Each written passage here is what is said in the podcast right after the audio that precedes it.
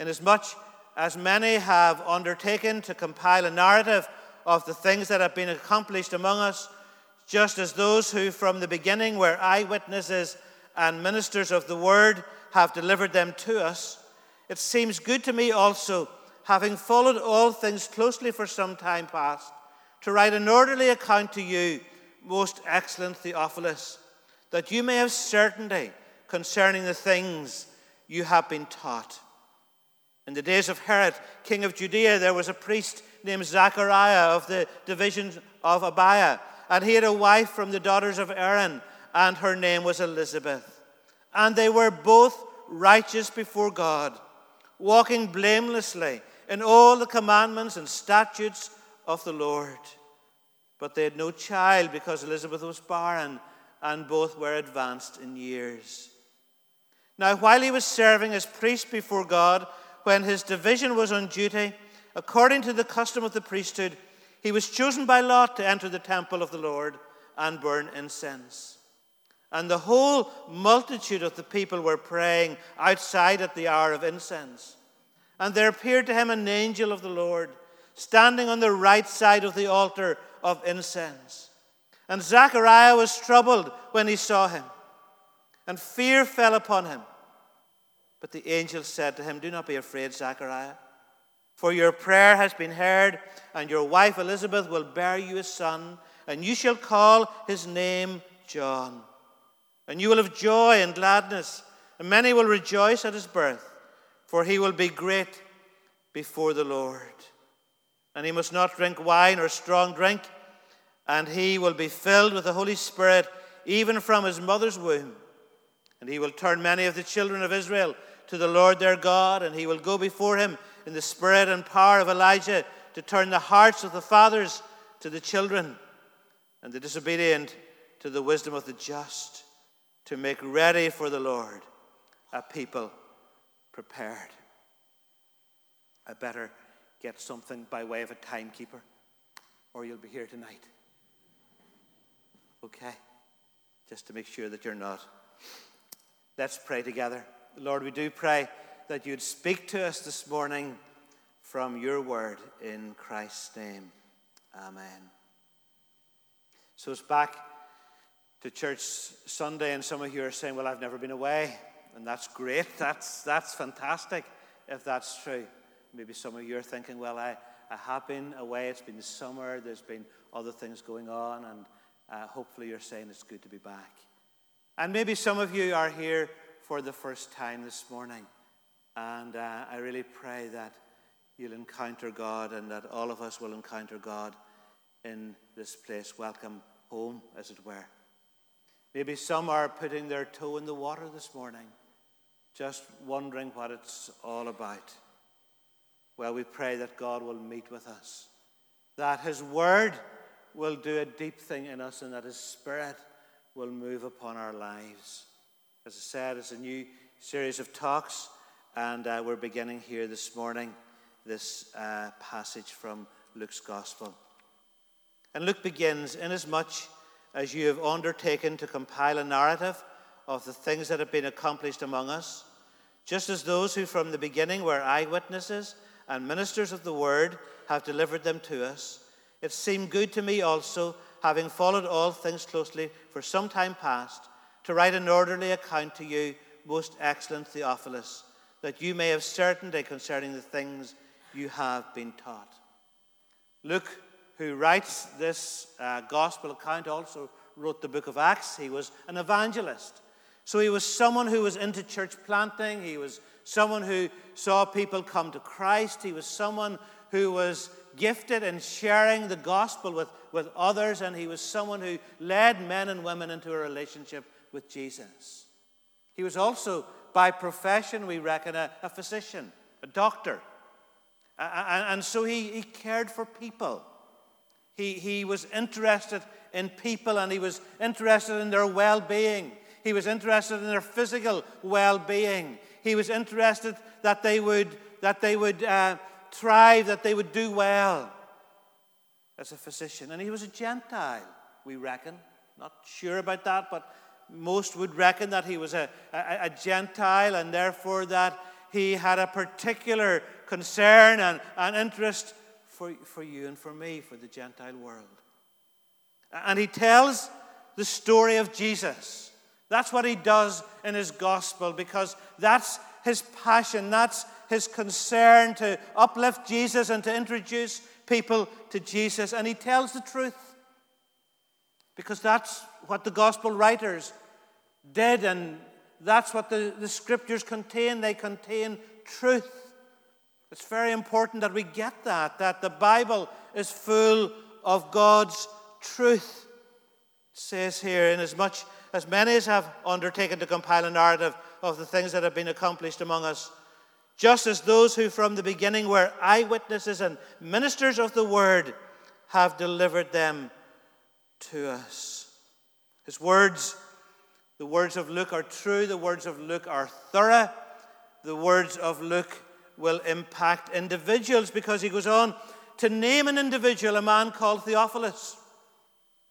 And the thing about Theophilus is that he wants Theophilus to be sure of his salvation. He wants Theophilus to know that Jesus Christ is Lord. And, friends, the Word of God brings that assurance to our hearts and to our souls. To be sure of the things of God, we need to make ourselves familiar and become more familiar with the Word of God. The Bible gives certainty, the Bible gives us assurance of our salvation. I remember when I was first a curate going to visit a lady, and she had given her life to Christ at a mission uh, some years earlier, but she kept just lacking anything by way of assurance.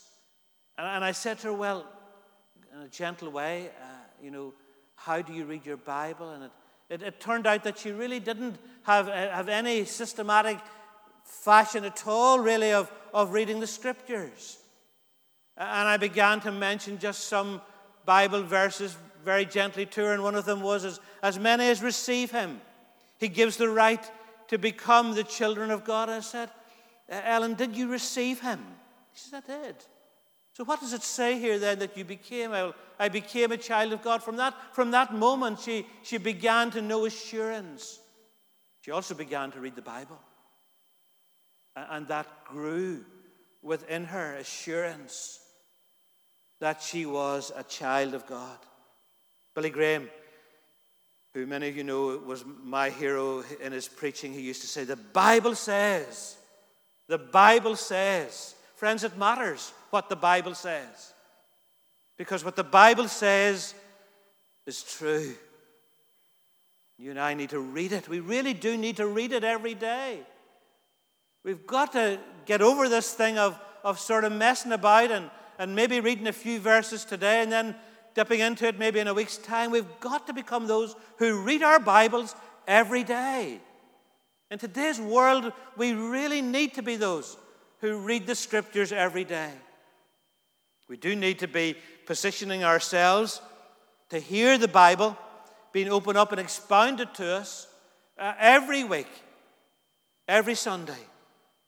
Twice, why not? If it's feasible, if it's doable for you in, fam- in terms of family life. Do get into a life group. What's a life group? A life group's a group of about eight to ten people, ideally, six to ten maybe. Karen, our new curate, I'll tell you, is determined to take a handle of our life groups and to make them thrive. So, if you're not in a life group, maybe you'd consider getting into a life group. And if you've maybe asked before about one and it wasn't followed through, sorry about that. But let's, let's make it happen. Let's get into a life group. And meanwhile, or maybe alongside, until you get started in a life group, if that's where you want to go, or if you're not going to go the life group route, then come along to the, the teaching time that Mark will be running week by week uh, called Word to Action. Let's take the Word of God really, really, really seriously. We see that in these opening verses of Luke's Gospel. Moving on. In the days of Herod, king of Judah, there was a priest named Zachariah of the division of Abijah, and he had a wife from the daughters of Aaron, and her name was Elizabeth. and they were both righteous before God, walking blamelessly in all the commandments and statutes of the Lord. But they had no child because Elizabeth was barren, and both were advanced in years. You see in these couple of verses the sort of people that you and I should want to become. I'm going to say that again. We say here the sort of people that we should long and desire and want and be praying that we might become. People who, like Zachariah and Elizabeth, were described here as righteous before God.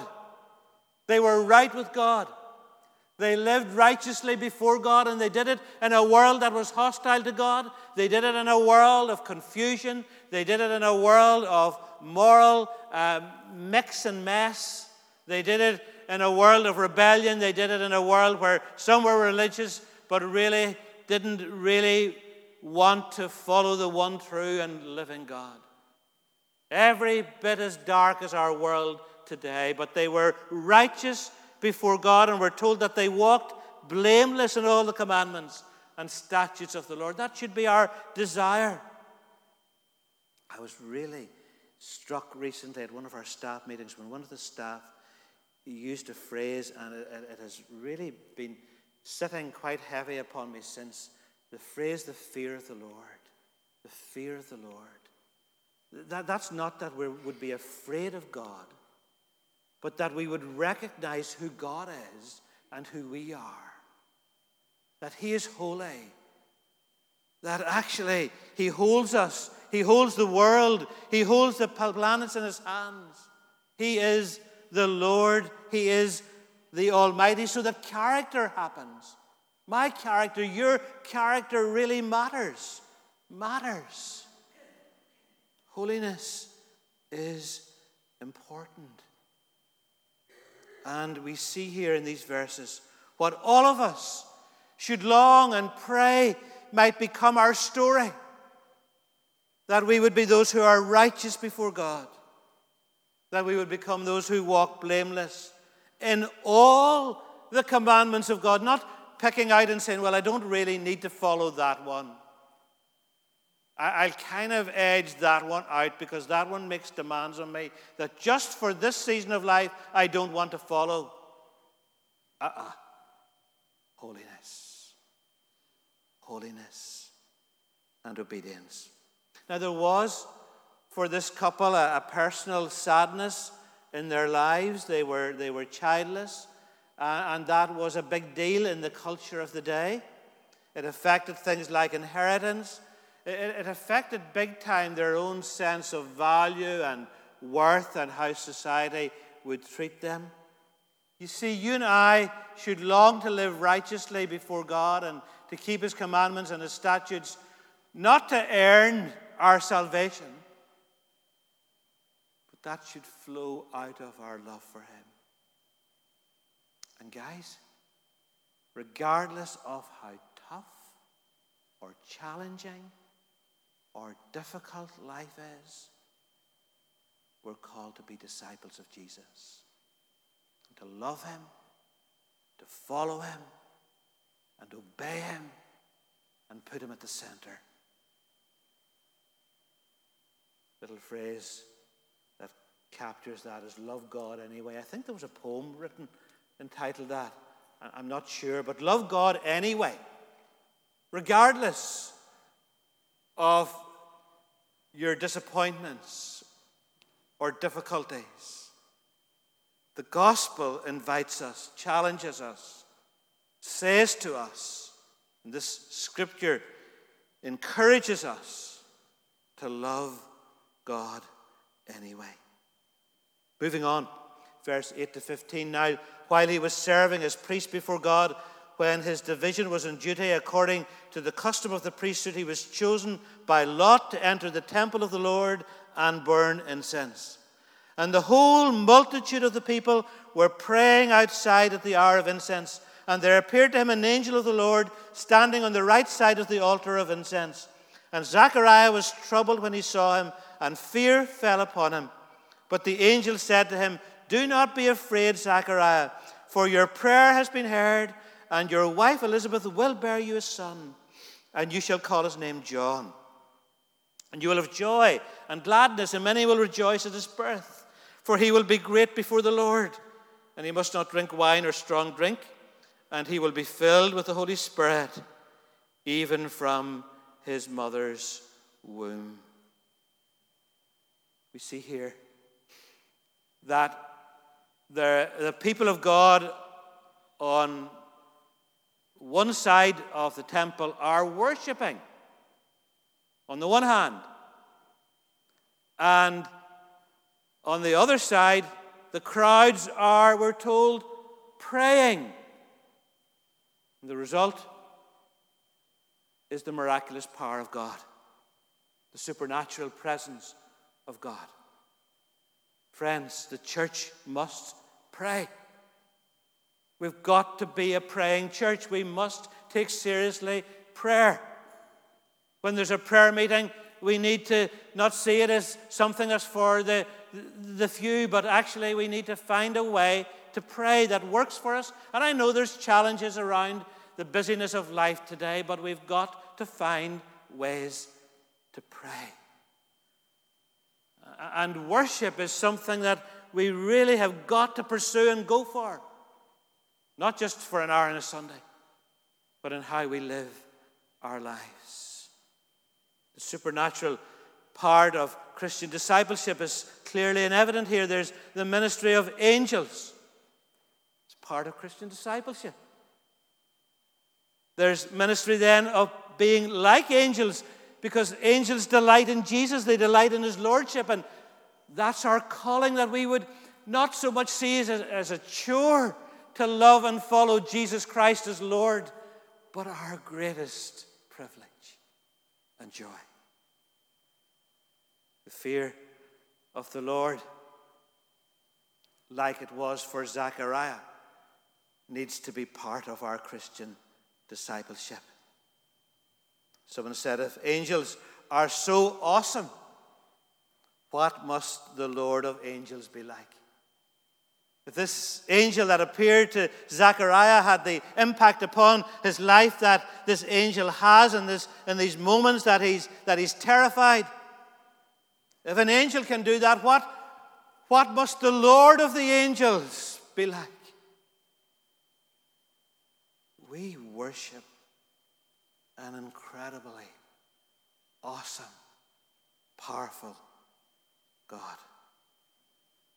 And we're told here that the child that would be born out of uh, this uh, miraculous encounter that God had with Zachariah and with Elizabeth, that this God, that this child would be great before the Lord.